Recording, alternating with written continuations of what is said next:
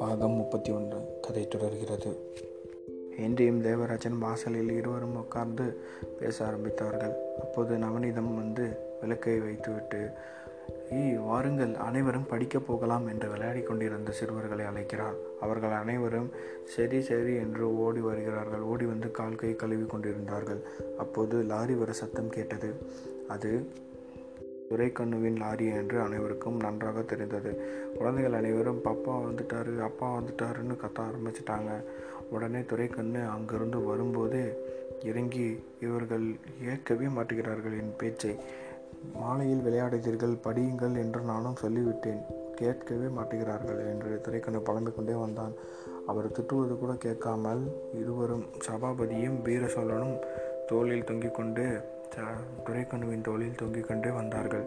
அப்போது வீரசோழன் துரைக்கண்ணுவின் காதில் சொல்கிறான், நேற்று வந்தாரில்ல ஒருவர், அவர் இன்றைக்கும் மிட்டாயி பழம் எல்லாம் வாங்கிட்டு வந்திருக்காருன்னு சொல்கிறான்.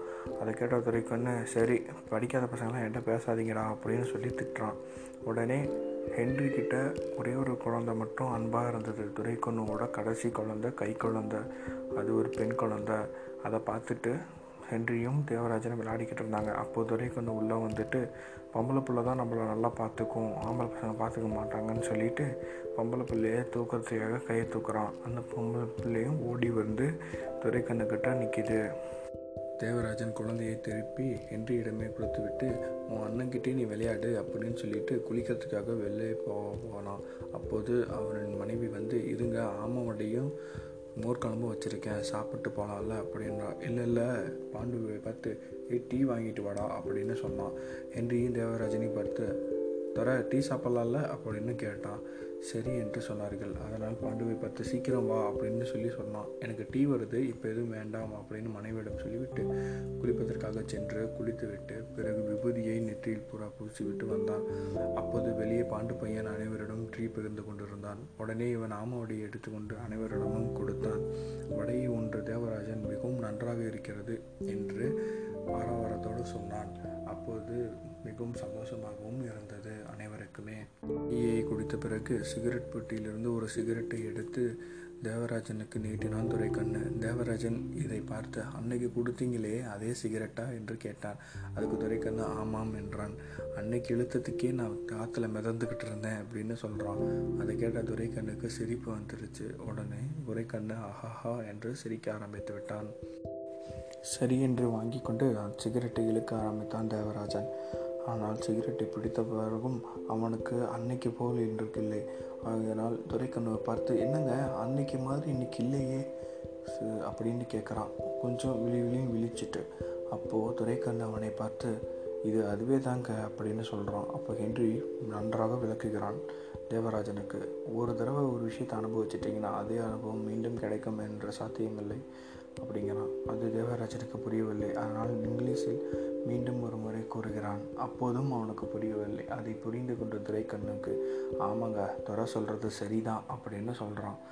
அப்புறமா தான் சரி சரின்னு தேவராஜன் ஹென்ரியை ஒரு முறை பார்க்கிறான். அப்போது ஹென்றி மீண்டும் நன்றாக தெளிவாக கூறுகிறான், ஒரு விஷயத்தை நாம் அனுபவித்து விட்டோம் என்றால் மீண்டும் அதே அனுபவம் அன்னைக்கு இருந்தபடியே இருக்க வேண்டும் என்று என்றைக்கும் இருக்கக்கூடாது. இன்னைக்கான அனுபவம் இன்று தான் கிடைக்கும்.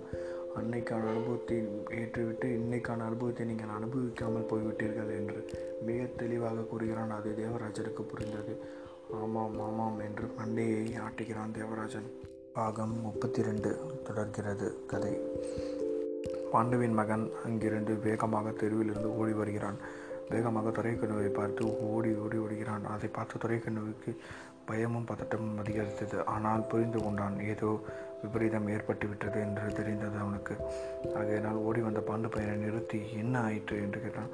அப்போது அவன் சொன்னான், இங்கே சாராயம் குடிக்கிறாங்கன்னு சொல்லிட்டு மணியக்காரரையும் இன்னும் 4-5 பேர்த்தையும் போலீஸில் பிடிச்சிக்கிட்டு போயிட்டாங்க. போலீஸ் ஸ்டேஷனுக்கு முன்னாடி ஒரே கூட்டமாக இருக்குதுங்க அப்படின்னா என்ன பண்ணுறதுன்னு தெரியல அப்படின்னு கத்துறான். உடனே துரைக்கண்ணு சரி சரி இது பார்க்கலாம் அப்படின்னு சொல்லிட்டு இருக்கான். தேவராஜனும் ஹென்ரியும் மூஞ்சுக்கு ஒருவர் பார்த்து கொள்கிறார்கள். பிறகு தேவராஜன் முடிவெடுக்கிறார். முன்னிருந்த முன்னிருந்த சப் இன்ஸ்பெக்டரை எனக்கு தெரியும். ஆனால் இப்போது புதிதாக யாரோ வந்திருக்கிறாராம். அவர் எனக்கு தெரியாது. இருக்கட்டும், அவரை பெயிலில் எடுப்பதற்காக ஏற்பாடு நாம் செய்வோம் என்று கூறிவிட்டு, ஹென்றி நீங்கள் இங்கேயே இருங்கள், நானும் துரைக்கண் அவர்களும் செல்கிறோம் என்று தேவராஜன் கூறுகிறான். ஹென்றி சரி என்று மிகவும் பொறுமையாக தலையாட்டுகிறான். பிறகு தேவராஜன் நீங்கள் சற்று சீக்கிரமாக வாருங்கள் என்று துரைக்கண்ணை பார்த்து சொல்கிறான். துரைக்கண்ணு இருங்கள், சட்டையை மாட்டிக்கொண்டு வருகிறேன் என்று வேகமாக உள்ளே வருகிறான். சட்டையை மாட்ட சட்டையை உதரும்போது அதிலிருந்த புளியாங்கா இரண்டு கீழே உழுந்தது. அதனை பார்த்து துரைக்கண்ணுவின் புதல்வர்கள் என்னது அப்பா புளியங்காலாம் பறித்து சாப்பிட்றாருன்னு கேலி பண்ணுறாங்க. உடனே அதை பார்த்துட்டா துரைக்கண்ணுவின் மனைவியும். உடனே துரைக்கண்ணு அதை சமாளிக்க வேண்டும் என்பதற்காக இல்லை இல்லை இது எனக்கு ஒரு சின்ன பிள்ளை கொடுத்துச்சு அப்படின்னு சொல்லிட்டு அதை வாங்கி கொடுத்துட்டு நீங்களே வச்சுக்கோன்னு சொல்லிட்டு வேகமாக சட்டையை மாட்டிட்டு கிளம்பி வெளியே வராங்க.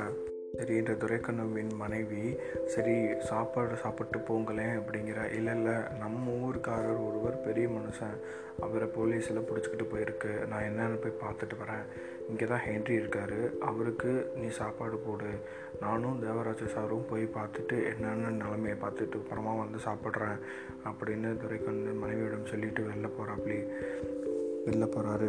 அப்போது துரைக்கண்ணுவின் மனைவி வாசற்படி வரைக்கும் வந்து நின்று தேவராஜனும் துரைக்கண்ணுவும் படியில் விட்டு இறங்கி போவதை பார்க்கிறாள்.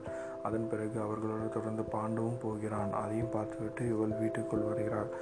பாண்டுவை பார்த்த துரைக்கண்ணு நீ ஏன்டா எங்கள் பின்னாடி வர, நீ போய் ஹென்றி கூட இரு, அவரோட பேச்சு துணையாக இரு, அவர் தனியாக இருக்கார், நான் போயிட்டு வந்துடுறேன், வந்ததுக்கப்புறம் நீ உன் வீட்டுக்கு போ அப்படின்னு பாண்டுவிடம் சொல்கிறான்.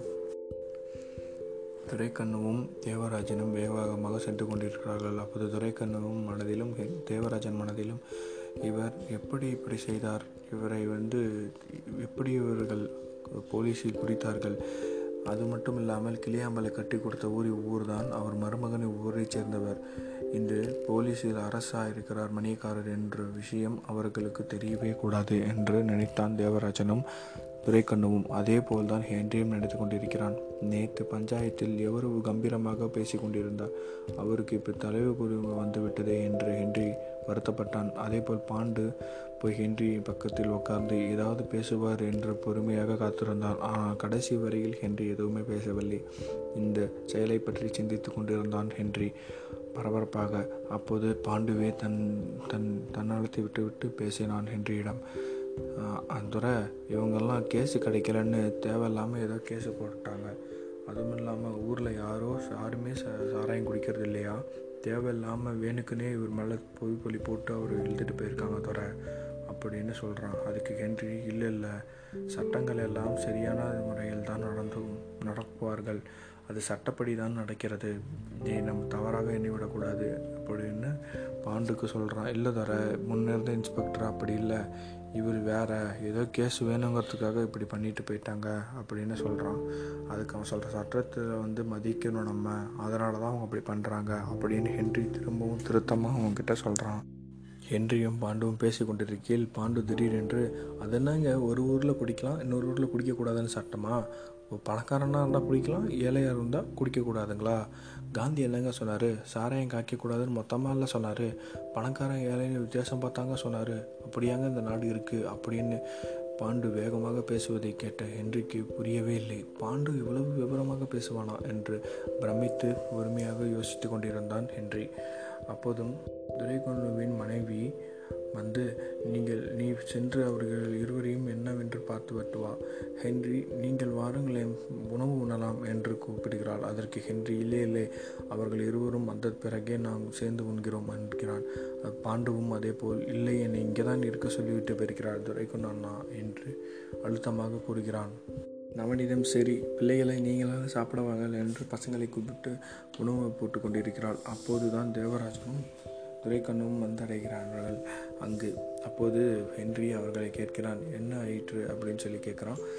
இல்லை ஒன்றும் இல்லை நோ ப்ராப்ளம் அப்படின்னு ஆங்கிலத்தில் சொல்கிறான் தேவராஜன். பிறகு துரைக்கண்ணு விளக்க சொல்கிறான் எங்கு எதுவும் நடக்கவில்லை, ஆனால் அவர்களை தரவாக பேசுகிறார், மணியக்காரருக்கு பெயில் கிடைத்து விட்டது, ஆனால் போலீஸ்காரனும் மிகவும் கேவலமாக அவரை பேசினான், உடனே எனக்கு கோபம் வந்துடுச்சு, நான் சொல்லிட்டேன் நீ மரியாதையாக பேசு, அமையவன் பேசுகிற அவர் ஊர்லேயே பெரிய மனுஷன், 65 வயசு ஆகுது, அவருக்கு வயசுக்காக மரியாதையை நீ கொடுக்கணும்ல. அவர் செஞ்ச தப்புக்கான தண்டனையை கொடுத்தாலும் கொடுத்துக்கோ, ஆனால் அவருக்கான மரியாதை நீ கொடுக்காம இருந்தனா தப்பாயிரும் அப்படின்னு சொல்லி நான் திட்டினேன். உடனே அவன் அமைதியாயிட்டான். ஒரு 45 வருஷமாக குடிச்சிக்கிட்டு தான் இருக்கார், ஆனால் அது நம்ம 3 பேருக்கு தான் தெரியும். இப்போது அவர் மரியாதை இல்லாமல் நடந்துட்டாருங்க அப்படிங்கும்போது மிகவும் வருத்தமாக இருக்கிறது என்று சொல்கிறான் துரைக்கண்ணு. இவ்வாறு துரைக்கண்ணு மணியக்காரன் மீது பாவமாக பேசிக்கொண்டிருந்தான். அவன் மருமகன் இன்னும் ஊரில் இல்லை, இருந்திருந்தால் ரொம்ப அசிங்கப்படுத்தியிருப்பான் அவரை அப்படின்னும் பாவப்படுறான். அதை கேட்ட ஹென்றிக்கும் மனம் கலங்கியது. அப்படியா ஒரு நிலைமை அவருக்கு வர வேண்டும் என்று நினைத்தான். அதன் பிறகு சரி வாருங்கள் சாப்பிடலாம் என்று சாப்பிட செல்கிறார்கள் 4 பேருமே. பாண்டு, துரைக்கண்ணு, ஹென்றி மற்றும் தேவராஜன் 4 பேரும் அமர்ந்து உண்கிறார்கள். அப்போது ஹென்றி சொல்கிறான், அங்கு வீட்டு வேலை நடக்க வேண்டும் என்று நானும் துரைக்கண்ணு அவர்களும் முடிவு செய்திருக்கிறோம். வீடு கட்டும் வரையில் நான் உங்களிடம் இருக்கிறேன் என்று கூறினேன் துரைக்கண்ணு அவர்களிடம். நீங்கள் என்ன சொல்கிறீர்கள் என்று கேட்டான். அதுக்கு தேவராஜன், சரி சரி அதில் என்ன இருக்கிறது, வீட்டு வேலை செய்ய வேண்டும், ஆமாம் அப்படின்னு சொல்லிக்கிட்டு இருக்கும்போது தான் நவநீதம் வந்து ஒரு கப்பு நிறையாக பாயாசம் வைக்கிறாள் ஹென்றிக்கு. ஹென்றி பாயாசத்தை பார்த்து இப்பவும் பாயாசமா என்று ஆர்வத்துடன் பார்க்கிறான்.